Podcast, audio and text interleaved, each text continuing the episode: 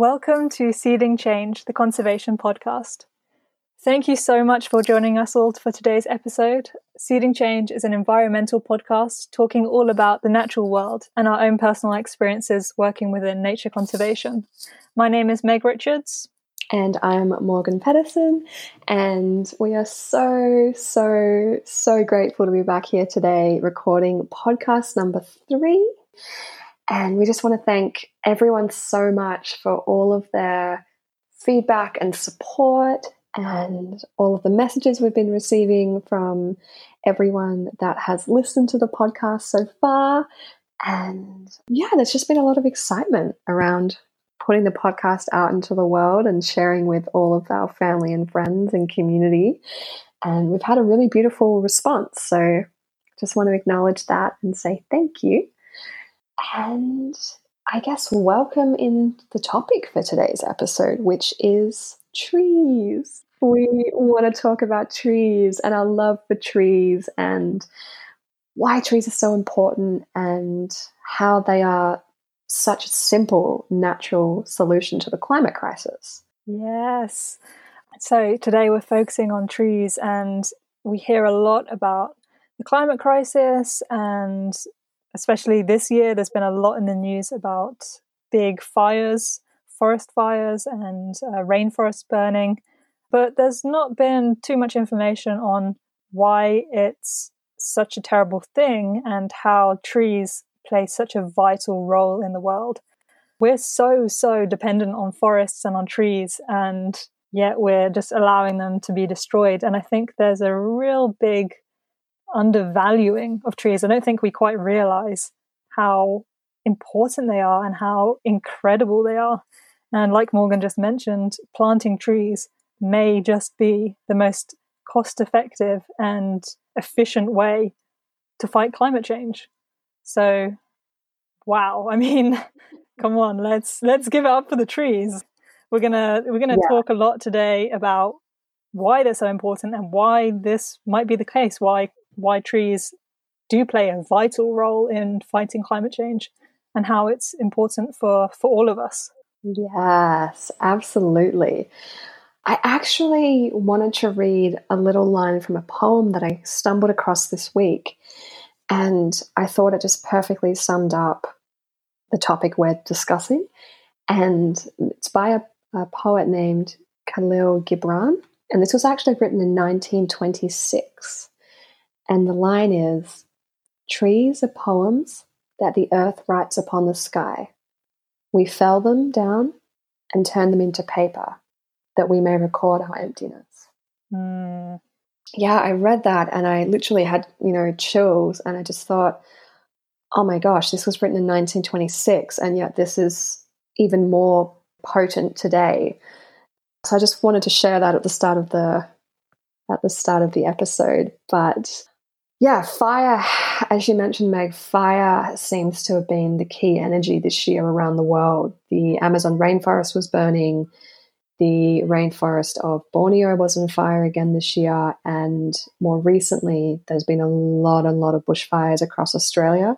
And it just feels like all of these natural ecosystems are burning. And it, it just seems like we've got so much habitat lost and so many rainforests are being destroyed. And it's it's it's been really stressful, I think. And a lot of people will agree, even if you don't live in any of the areas that are directly affected or you're not working in an organization that's directly affected or is involved in halting these fires or deforestation or anything like that. It's still been a really intense year, and a lot of people have felt really affected by, I guess, this destructive energy.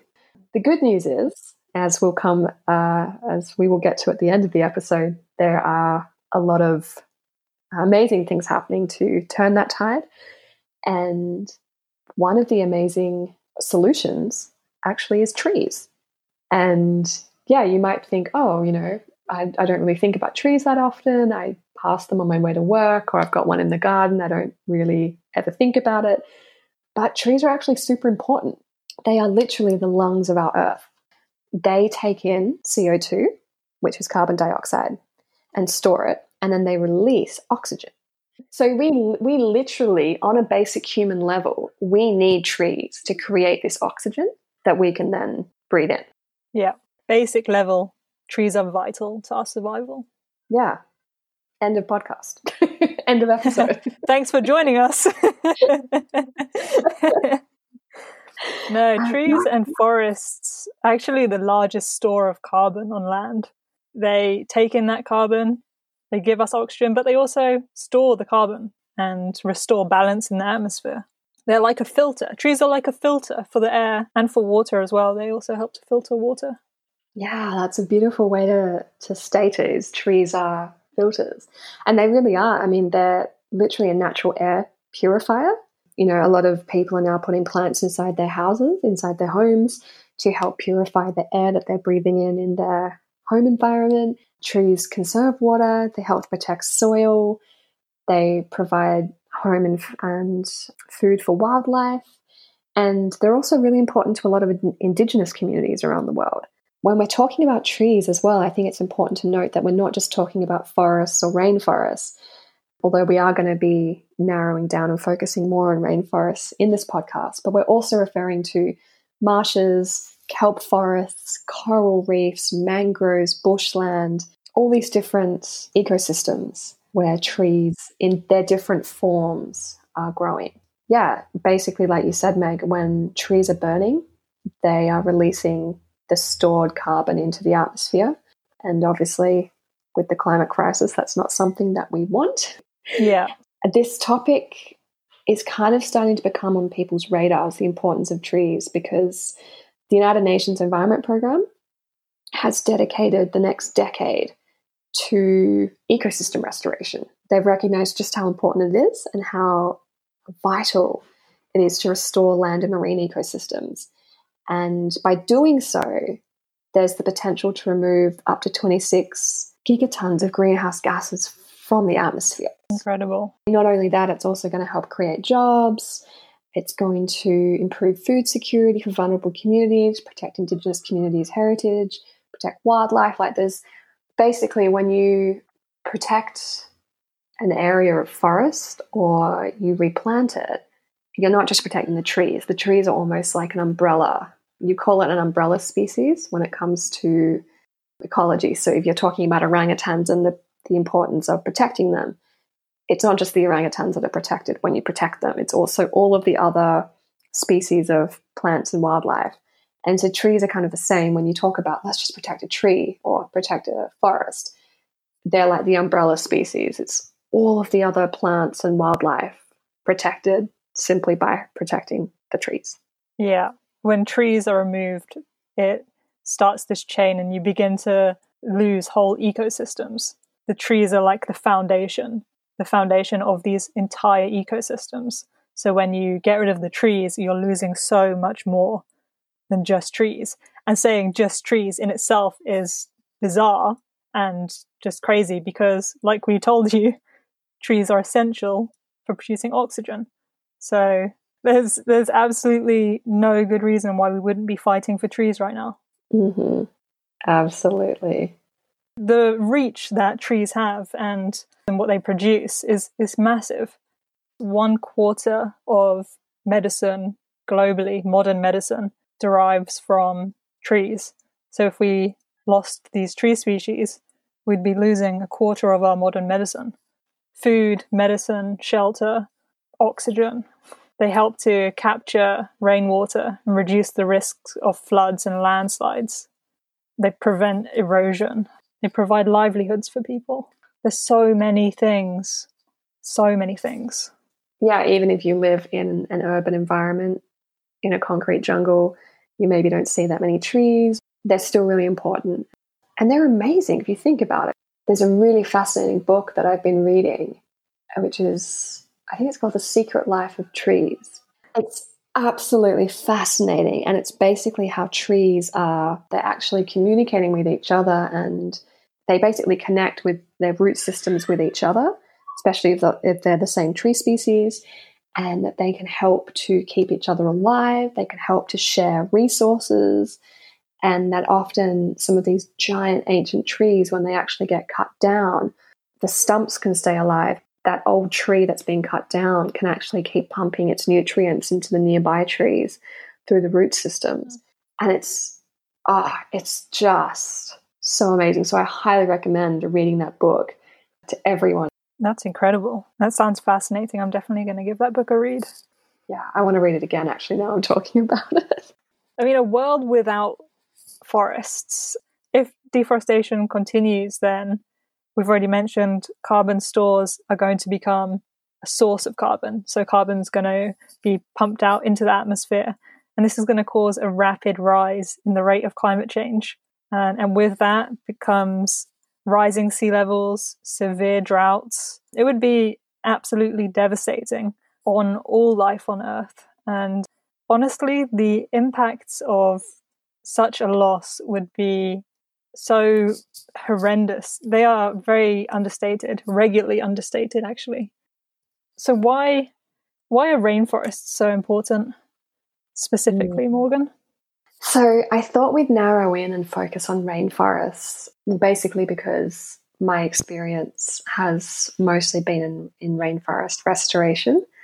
Uh, in terms of ecosystem restoration, it's been focused on rainforest, tropical rainforest. And rainforests are really, really important for a number of reasons. You know, they only cover 12% of the Earth's surface, but they're home to at least, they say, 80% of the world's species uh, that we know about. There are so many plant and animal species in rainforests that scientists have not even discovered yet. These rainforests are disappearing all over the world at a rate of around 39 football pitches a minute. So wow. every minute, 39 football pitches of rainforest are being cleared, which is just, it's almost unfathomable to even try and picture that in your mind. What is the rainforest being cleared for? Most of the time, it's being cleared for use either for agriculture, like cattle, for example. It's being used for planting of monoculture, uh, so just planting one um, species, such as soybean or palm oil. It's being used um, for logging, for mining, and also because of urban encroachment. Um, yeah.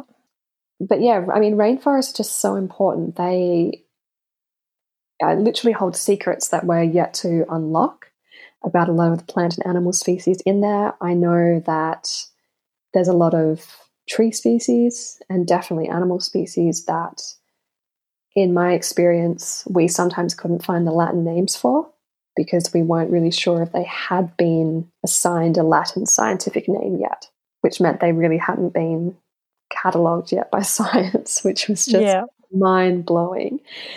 Um, but they also, rainforests hold really, really, really important cultural and religious value to a lot of Indigenous communities. And they rely upon these rainforests as their homes, also as sources of food. And their cultural and religious beliefs are often really heavily tied up in these rainforests. So they're really important and really special ecosystems. And yeah, their biggest threat is deforestation. Mm. Yeah, and to, to add to what you were saying about the important habitat that rainforests create, um, every week there are new species that are discovered in rainforests. So there's so much still to learn and still to discover and understand about these incredible ecosystems. And another really amazing example is that more than half of the animals that are found in New Guinea are found nowhere else in the world. They are completely endemic to that forest, to that rainforest, which is just, it's amazing. It's incredible. And to lose so much for what? For agriculture. It's, it's heartbreaking, honestly. Mm. Yeah, it, it definitely is. It can feel a little bit like you're trying to swim against the tide sometimes. But I mean, I don't know if anyone listening, if you've been in a rainforest before, but when you are in a rainforest and you're walking through it or you're on a boat and you're going up a river through a rainforest, there's just this overwhelming feeling of you know, magic almost. It's it's quite a spiritual experience and I feel the most connected spiritually when I'm in a rainforest. It's almost like it's just the earth energy there is just almost electric and there's just such ancient wisdom in rainforests, especially with the ancient trees that are there. And some of them are, you know, we don't even know how many hundreds of thousands of years old they are. And I always just think to myself, wow, I, the, what these trees must have witnessed, the information that must be stored in them. And it's just such a special feeling to be in a rainforest. And it's, it's really, really, really magical, actually which is even more so, I guess, heartbreaking because deforestation is so rampant. Um, and the effects of deforestation were publicly highlighted this year, specifically when the Amazon rainforest was burning, specifically uh, the Brazil side of it. And there was this global outcry when it happened. And I remember, I remember seeing on Instagram and Facebook people that I'd never really noticed had been very vocally um, environmental were posting how outraged they were, how upset they were. Um, all these people were saying they donated money to these different organizations. And I remember sitting there thinking, like, wow, this is really quite amazing. Like, there's so many people are so upset about this. And, you know, for good reason. It's the largest rainforest ecosystem on Earth and there was so much coverage about it. And just, I don't know if you noticed this, Meg, but so many people seem to be really, really, really upset about it. Yeah, it was, it was huge, and like you said, the same that that I noticed was that people who don't really tend to talk much about environmental issues were passionate about this. And you know, you mentioned at the beginning of this podcast that rainforests are often called the lungs of the planet. And that was one of the big headlines that I saw frequently during this time when the Amazon fires were in the media that the lungs of the planet were burning. And it really, really caught everybody's attention. And I did some, a little bit of research into the Amazon fires just because I wanted to know a little bit more about what was happening. And it was really interesting actually because in the Amazon rainforest, the deforestation rates were at historical lows from around 2006, 2007 to 2012. So they put in specific effort to reduce deforestation and they were doing it successfully. Um, and in this time, when deforestation rates were at historic lows, their soy and beef production continued to grow and continued to increase. And that was because more efficient techniques were being used. So without destroying the rainforest, they were still producing the crop and the agriculture that they had wanted to produce, which just shows that um, there are efficient ways of producing what we need to produce or want to produce while actually conserving these incredible ecosystems.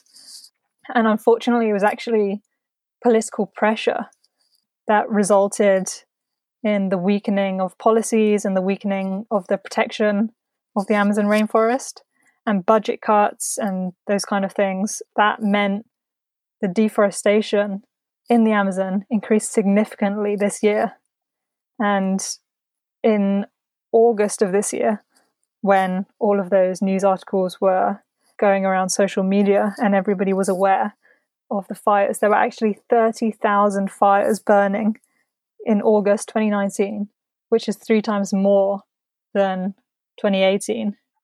And that just shows you, I think, how powerful it is to conserve the forests because they had done it in the last decade when they put all of that effort in and the political uh, legislation stuff was all behind protecting the rainforest, they'd managed to make really amazing progress and they'd managed to still produce the products that they were wanting to produce. And yet, when deforestation rises, then it comes hand in hand with these huge fires. which then causes so much more loss. Mm-hmm. And it's that short term, short term gain and profit being put before the environment. And that is not a sustainable model. Mm. Let's look at the other side of things and look at what's being done to help prevent deforestation and help put a stop to deforestation.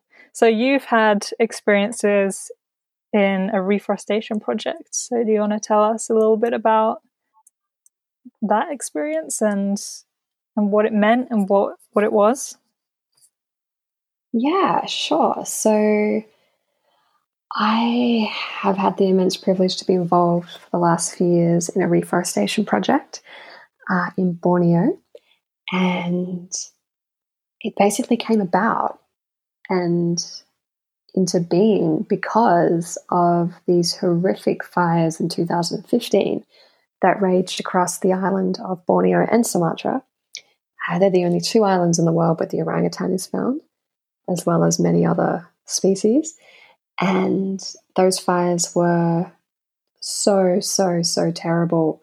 And so much rainforest was lost, and so many animals were injured and killed, and a lot of people became really ill as well.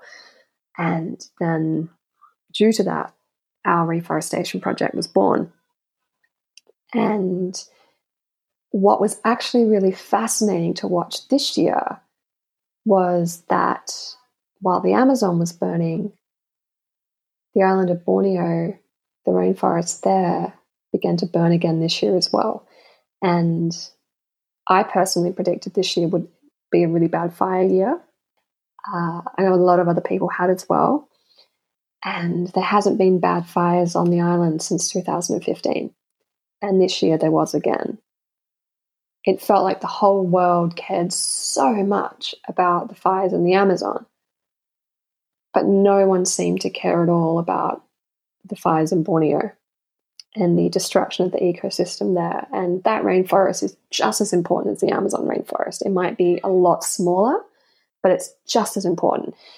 A large amount of the rainforest there in Borneo is actually peat swamp rainforest.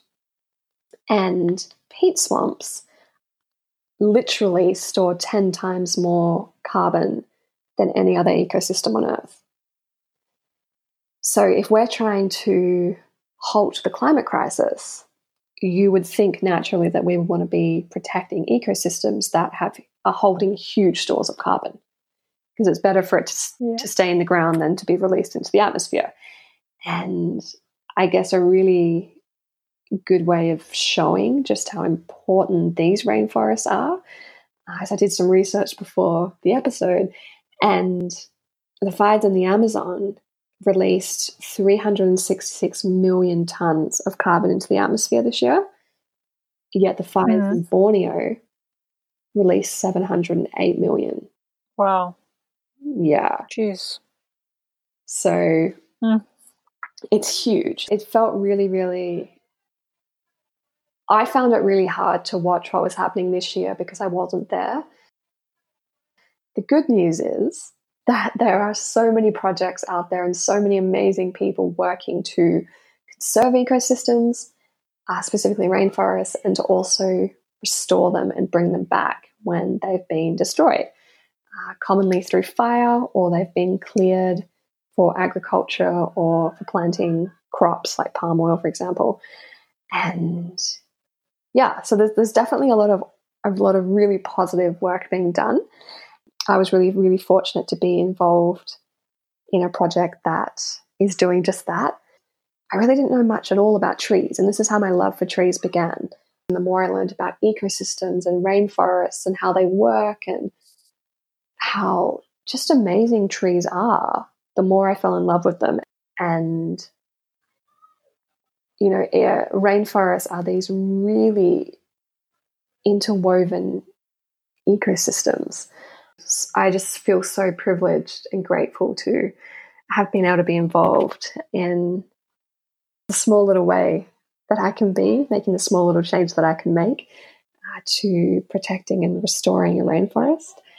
And I was actually, Meg, before we began today, I was looking up this concept of trees as natural climate solutions. I'd seen the video that had been posted on um, Greta Thunberg's page on Instagram, and she published a video a few weeks ago, you know, basically saying trees are natural climate solutions. You know, we need to plant more trees. And I was researching about it, basically, the concept. And it's not a new concept, it's not one that's recently been devised, but I basically came across a study where the whole Earth was looked at, all of the land mass on Earth, and after removing all the urban areas, all of the cities and towns, and all of the agricultural land where crops are grown. So, after removing all of that, 11% of the land on Earth, which is the combined size of if you put China and the US together, 11% of our land on this Earth can actually be reforested or restored back to the ecosystem it used to be. So that's 1.7 billion hectares of land that we're able to restore. Incredible. Yeah, like let's do it. Yeah, exactly. like, let's do it. And and there are amazing organizations and people that are, you know, doing just that. And it's one of those things that because there's still politicians and there's still people that are very high up in governments or you know these huge multinational organizations who are climate deniers. Um, but this isn't even doesn't even need to come into being an argument about climate change. It literally is like you know we need trees so that we can breathe oxygen. Let's just re- restore these areas. Um, and yeah imagine if we did. Imagine if the whole world came together and we planted the 1.2 trillion trees of you know the native species in each area. Imagine the difference that would make. Huge. It's just the perfect way of dealing with the climate crisis. But you mentioned something interesting there. You said we need to make sure the trees that are being planted are native species and that's a really big point that needs to be discussed a little bit because, you know, there's obviously a lot of different species of plants, and some are invasive um, and not native to areas. And it's really important to plant trees that are native to the areas that you're planting them in and um, are going to help that ecosystem. So it can't just be any old seeds and hope for the best. oh, absolutely. Actually, my old housemate in Cape Town is an ecologist, and we had a big discussion about that one day. And he was saying basically that he was saying it's really important that, you know, for organizations or individuals that are really fired up and passionate about restoring ecosystems, is that you actually are planting trees where trees are meant to be. Because there's definitely land yeah. that didn't have trees originally and isn't meant to have trees on it. And so it's yeah, it's making sure that you're actually restoring ecosystems where they originally were. you're not forcing one to be established. And that native trees are being used. You know, if you don't live in Australia, please don't plant eucalyptus anywhere because it's invasive um, to everywhere but Australia. And yeah, Oh, also, so what have you heard of seed balls, Meg? Very vaguely. So, these have been around since ancient times, but they kind of regained popularity recently, um, and they came to the forefront of a lot of people's attention about two years ago, or a year ago now, when a video went viral about seed bombs seed bombs, seed balls, same kind of thing. And basically, yeah, there's a big movement to reforest and regreen Kenya. And one of the ways that they're doing that, which has been really effective for the ecosystem there, is by getting some clay, uh, mixing it together with seeds, so seeds of native trees.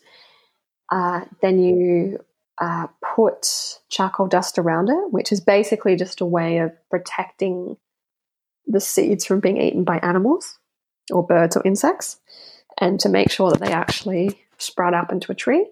And then you basically get these balls and you throw them or catapult them or launch them however you can uh, all across areas that they are restoring. And this can actually be like a really fun and a much quicker and easier method than digging holes and planting trees. And, and the video that went viral was showing people up in these light aircrafts that were literally throwing them out of plane windows and um, all that kind of thing. Uh, unfortunately, that doesn't work everywhere. It totally depends on the type of soil, when you're working with a swamp or dry ground, and and all the rest of it. But uh, that's definitely a really cool way of reforesting and restoring an ecosystem. And yeah, it always makes me laugh a little bit when I when I read about it. that's amazing. so yeah, that's a really cool way of doing things. But um, I also wanted to highlight actually because I feel like we've definitely shared the facts, and obviously it has been a little bit doom and gloom because it's the factual reality of, of what's happening at the moment with deforestation and trees and rainforests and all the rest. But I wanted to share a, I guess, a feel good story. And it's about a village called Sungai Utik. Uh, and it's in Kalimantan Barat, which is West Kalimantan or West Borneo on the Indonesian side of the island. And I've visited this community, I've stayed in their longhouse. Uh, they live traditionally in a longhouse still, most of the community, which is basically one really, really, really long house. Literally long house. It's, it's exactly what it sounds like. and um, there's little, almost apartments that run the whole way along it that each individual family lives in. And then big communal spaces and big veranda, out, outdoor verandas. And it's just an incredible community of Iban Dayaks, and I feel so privileged to be able to go there. And I think we stayed three or four nights with them. A friend of mine who'd actually lived with them for a few months, I went with her, and apart from the fact that they were just such a beautiful, welcoming community, they were so fascinating because when you fly over the island of Borneo, and I haven't flown over Sumatra, but I've heard the same thing when you look out of the plane window, you'll, you'll see mostly greenery, which you think, oh, that's amazing. But what you're actually looking at, for the most part, is palm oil. And it's yeah. just rows and rows, as far as the eye can see, of palm oil. Now, when we journeyed all the way up to the village of Sungai Utik, which was a little bit tricky to get to, uh, we had to fly from Pontianak which is actually the only, they say, the only city is a very loose term, but only mini city that's actually on the equator. Um, we flew from Pontianak into this tiny, tiny little airport in West Kalimantan. And I remember looking out the window and just being completely shocked because I wasn't staring at palm oil below, I was staring at rainforest.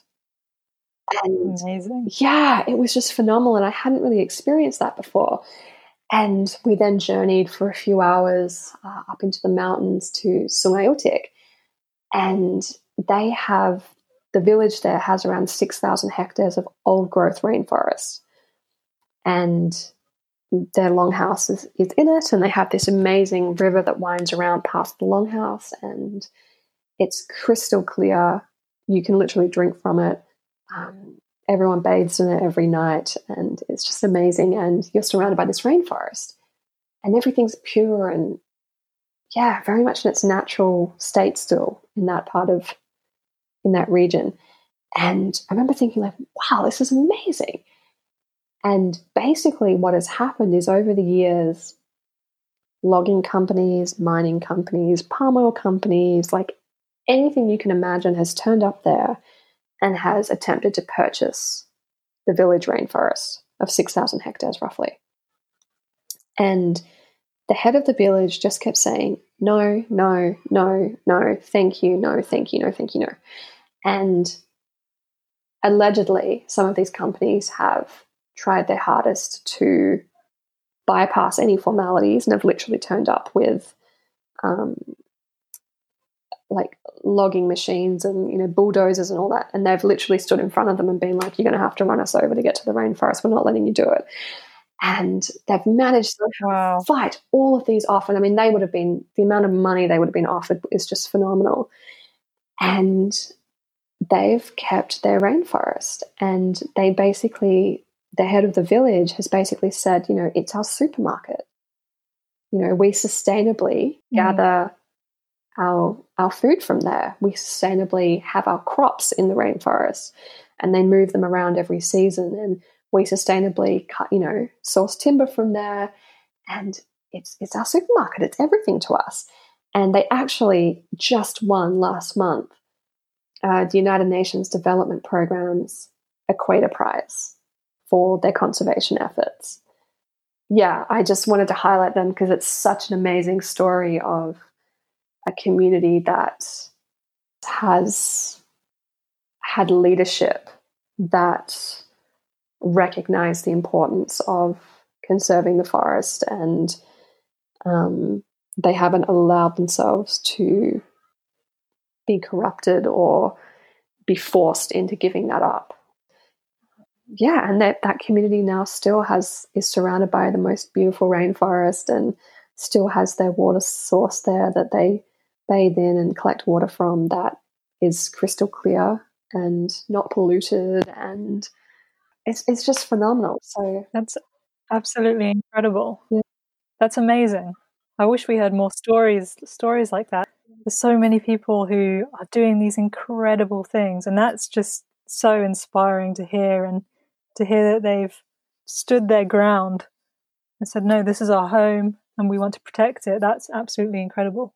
Wow. Yeah. No, it's amazing. And I feel so fortunate to have been able to go up there and spend some time with them and for a very short amount of time and to be so welcomed and they're just they're a very fascinating community in a lot of ways but one of the ways that stood out to me was their fierce protection of the environment and um, yeah just very very inspirational actually do you want to hear of another very inspirational person absolutely I mean, a lot of people listening might have heard of him already.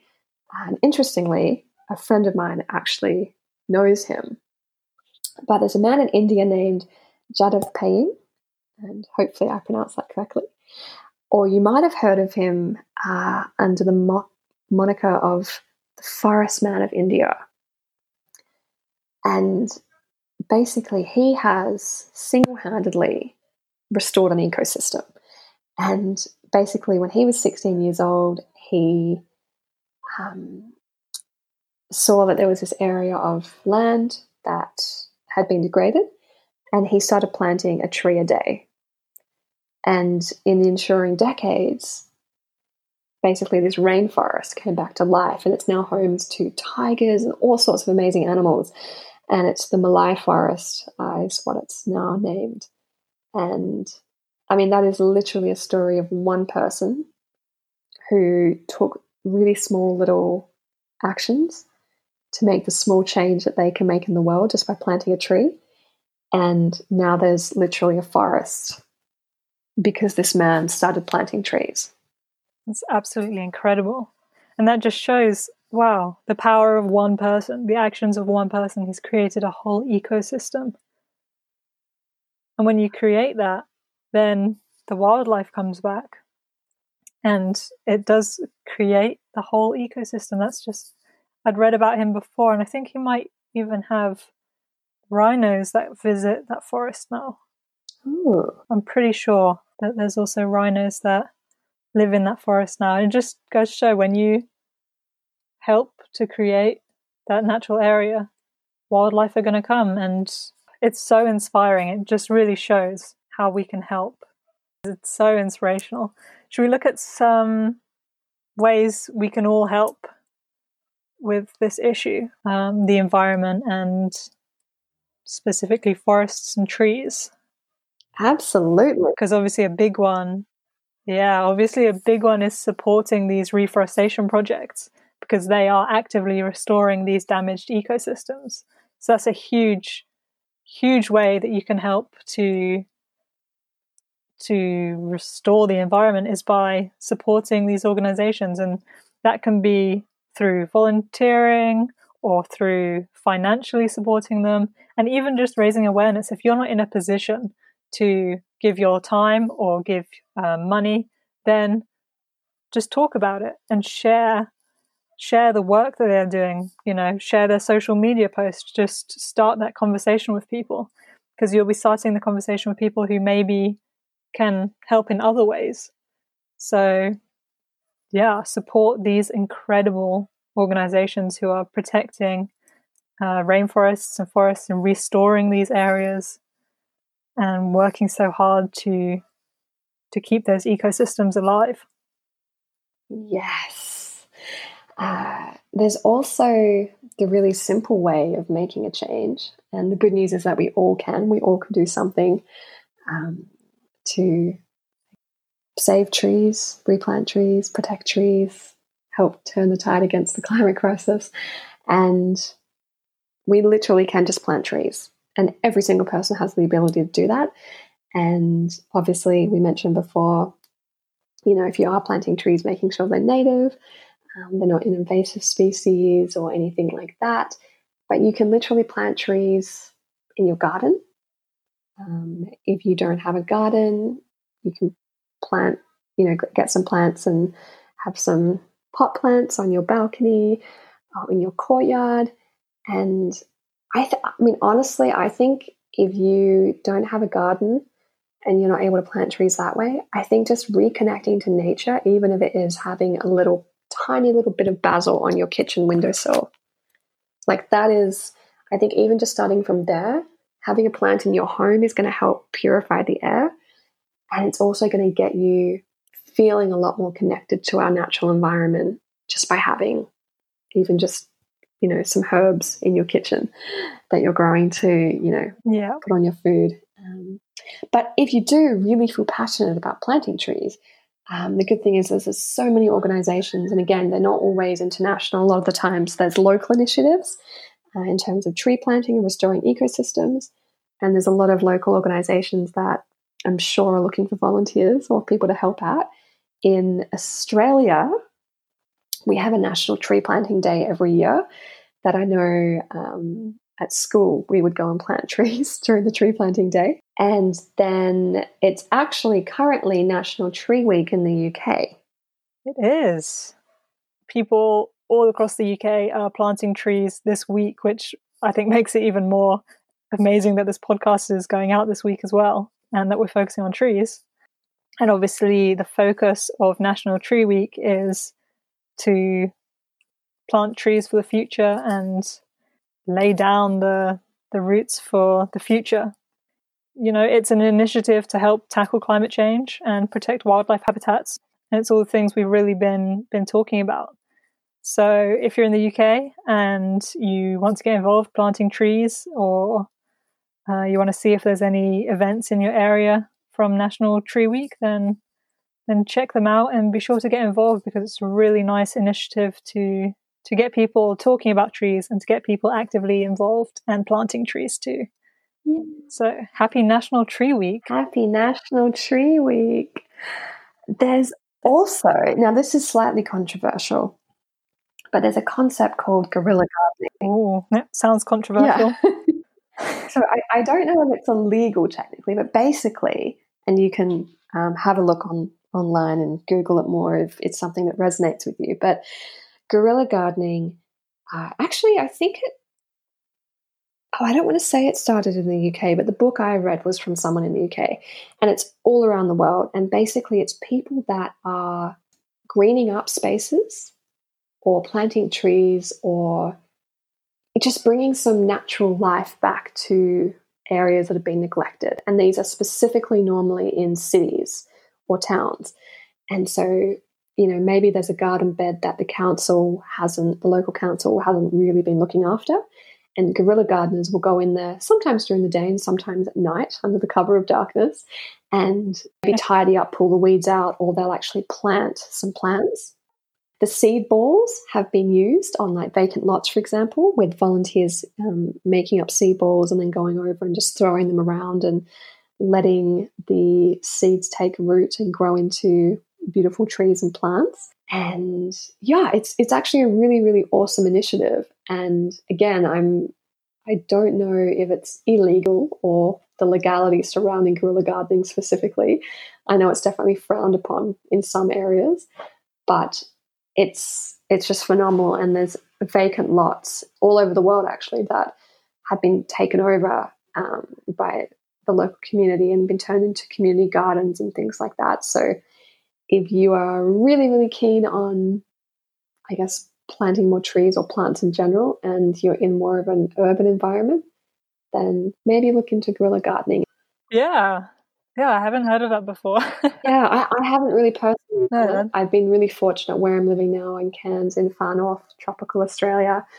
Uh, we are just surrounded by greenery here, and the council does the most amazing job of having plants everywhere, basically. So I haven't really felt called to do it, but I'm sure there's many places where a little bit of greenery would not go astray. Mm. Yeah, and definitely in those kind of like neglected areas that could be turned into beautiful green areas. And another, actually, the, the one other way that I think um, everyone can affect and change, which I guess is on the other end of the spectrum to guerrilla gardening in a way, is to get your business or your organization, uh, especially if it's a larger one, uh, or if you're the owner of a business, then this is also an idea for you. And to basically see if you've got the capacity to partner with a organization that is replanting ecosystems or restoring them and supporting them by basically saying okay to your customers you know every sale that we make we will donate $1 or we will plant one tree. And that's an amazing way for. That's a fantastic Yeah. Way. And it's such an amazing way for the corporate world to kind of get involved. And, you know, it's, it's probably tax deductible and, you know, all of that. And it obviously makes the business look really great because they can then be like, look at us, we're helping to replant the rainforest. Uh, but it's such a cool way to partner with a lot of these not for profits that are doing amazing work and money and funding is always the one thing that tends to be lacking. And this is just such a cool way if you work for an organization and you're like, hey, actually, maybe this will resonate with my boss. Why not? Why not pitch it to them and see if they go for it? And then, you know, you'll be able to help to have more trees planted. yeah, that's an absolutely amazing way for businesses and corporations to get actively involved I love that idea. That's a brilliant way for people to to be involved in these projects and help support them and fund them and keep them going.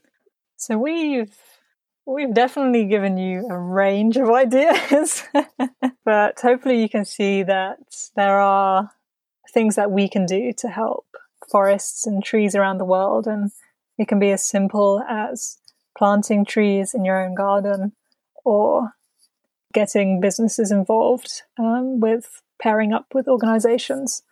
There's so much that we can do, and we had some really beautiful examples of ways individuals and small communities have made a massive impact on the environment. So, hopefully, this has given you a little bit of hope.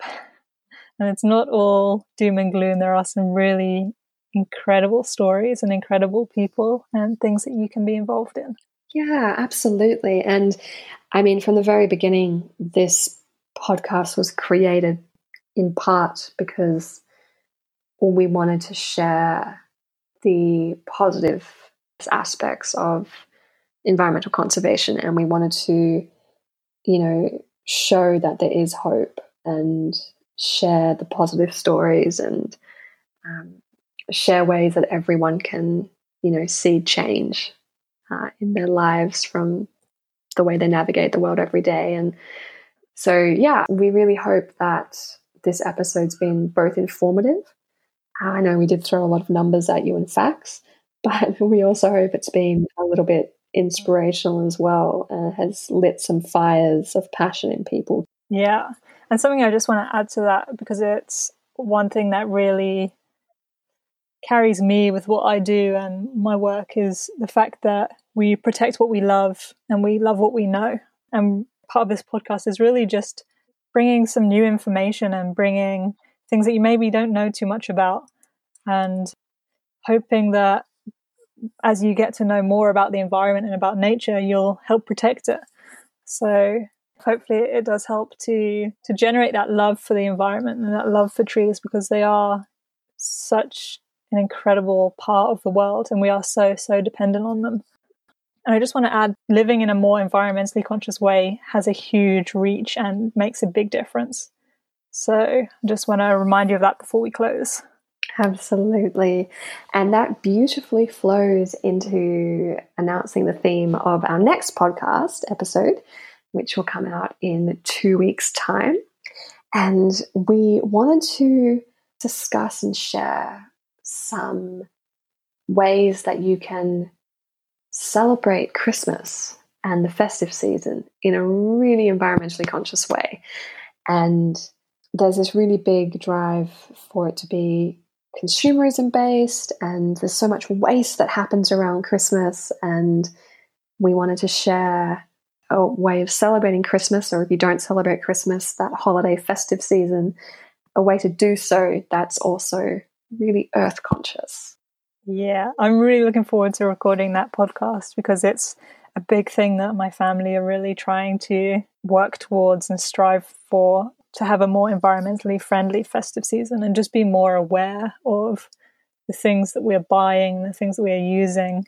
And it's going to be a very interesting topic, and hopefully, it'll help everybody to be just a little bit more aware. Yes, absolutely. So please tune in. Uh, that will go out in about two weeks' time uh, after this one, after this episode goes out. And as always, if you've liked this episode, and you're enjoying this podcast, please feel free to share it with anyone you think it might resonate with. Um, we'd love if you wanted to reach out to us and just send us your thoughts and let us know what you think and if any of these episodes have made you think a different way or take action or anything. We'd love to hear from you. And as always, we would like to remind you that you are planting the seeds of change every day just by being who you are in the world.